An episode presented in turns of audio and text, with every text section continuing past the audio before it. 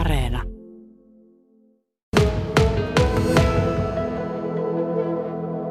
Me ollaan kyllä silmätarkkana yritetty Turkan kanssa seurata, että joko sieltä pörähtäisi lentoon sudenkorentoja, mutta ei vielä.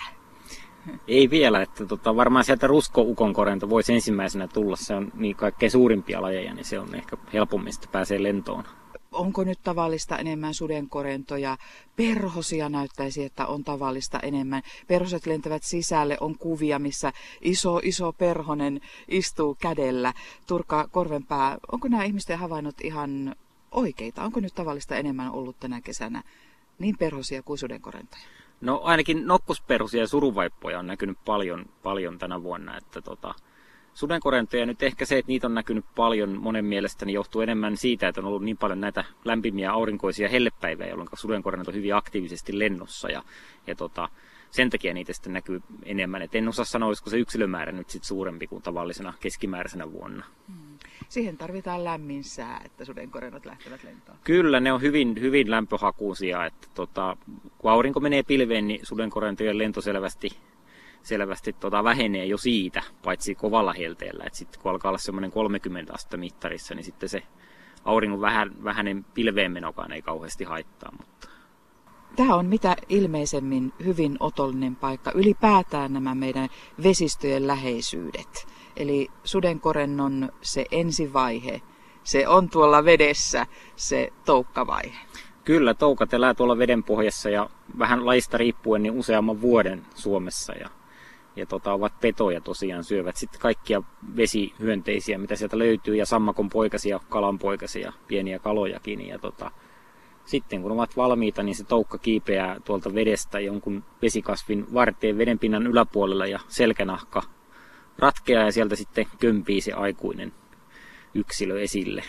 Siinä tapahtuu aikamoinen nopea muodonmuutos sillä hetkellä. Sitä kotelovaihetta ei sudenkorennolla ole ollenkaan. Joo, sudenkorennolla ei tosiaan ole kotelovaihetta, että sillä on tämmöinen niin sanottu epätäydellinen muodonvaihdos, toisin kuin vaikka perhosilla, jolla on se kotelovaihe. Ja tosiaan se on se toukan elämä, on se varsinainen sudenkorennon elämä, näin voisi ajatella, että se aikuisvaihe on paljon lyhyempi. Se kestää ehkä 2-3 viikkoa yhdellä yksilöllä noin keskimäärin, jos ei sitten joudu saalistajan suuhun sitä ennen. Niin, kukas ja mitkä saalistaa sudenkorentoja? No esimerkiksi semmoinen ehkä monelle yllättävä ajatus, että nuolihaukka, niin tämmöinen pieni haukkalaji, niin se saalistaa sudenkorentoja, varsinkin alkukesällä hyvin mielellään. Että niitä saattaa nähdä tämmöisten rehevien järvien rannoilla, jossa ne jahtaa sudenkorentoja tuolta ilmasta. Niin, se on ikuista. Tämä meidän luonto ja elämä on sitä ikuista taistelua ja henkiin jäämistaistelua ennen muuta. Mutta kyllähän sudenkorento, varsinkin tuossa ennen muuta tuossa toukkavaiheessa, niin sitä on jopa kuvattu tällaiseksi alieniksi, eli valtava suu, joka rouskuttaa. Ja eikö se ole aika isokokoinenkin toukkana, niin se on aika näyttävä tuolla korsien ja rannan kasvustojen. Siellä että varmaan moni on niitä havainnut. Mulla ei ole itsellä. Kuvaile vähän, minkälainen tuo toukka on. No ne on tosiaan semmoisia alienin avaruusolion näköisiä, aika hurjan näköisiä otuksia, jotka on kookkaita hyönteisiksi. Ja minkä kokoisia ne on? Kyllä ne on useamman sentin mittaisia varmasti kaikki lajit. Niillä on sellainen pyyntinaamariksi kutsuttu rakenne päässä, jonka ne sitten sinkauttaa eteenpäin ja sillä tavalla nappaavat sen saaliinsa. Hurjaa. Mutta petohan se on sitten myös tuossa lentovaiheessa ja valtavan hieno sudenkorentohan on niin kaunis. Sen siivet ovat valtavan kauniit, pitkä se vartaloosa ja runkoosa, mikä siinä on, mutta siinäkin vaiheessa ne on petoja. Kyllä, aikuiset sitten saalistaa erilaisia lentäviä hyönteisiä suoraan ilmasta yleensä ja esimerkiksi paarmoja, hyttysiä, kaikkea mahdollista, mikä lentää. Jopa toisia sudenkorentoja, jopa saman lajin toisia yksilöitä saattavat joskus napata. Mikä sinut sai, Turkka Korvenpää, kiinnostumaan juuri sudenkorennoista? No ne on hyvin näyttäviä hyönteisiä ja elintavoiltaan mielenkiintoisia, että ehkäpä se. Ja sitten lajimäärä Suomessa on sen verran pieni, että ne on mahdollista oppia tuntemaan aika nopeasti ja ne on aika helppoja tunnistaa, että ei tarvitse välttämättä pyydystää lajeja.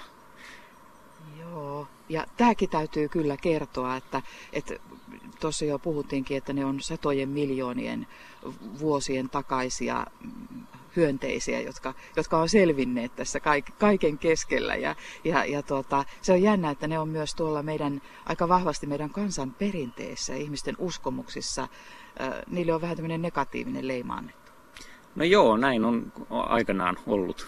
Niin, onko ne ollut niin kuin pirunlähettiläitä vai mitä ne oli? Kuoleman sanansaattajia? Muistaakseni se taisi jotakin tällaista olla, vähän synkkää. Mutta. No vähän synkkää, mutta ne on aivan ihania meidän kesäpäivän hyönteisiä ja kuuluvat tietysti Suomen luontoon.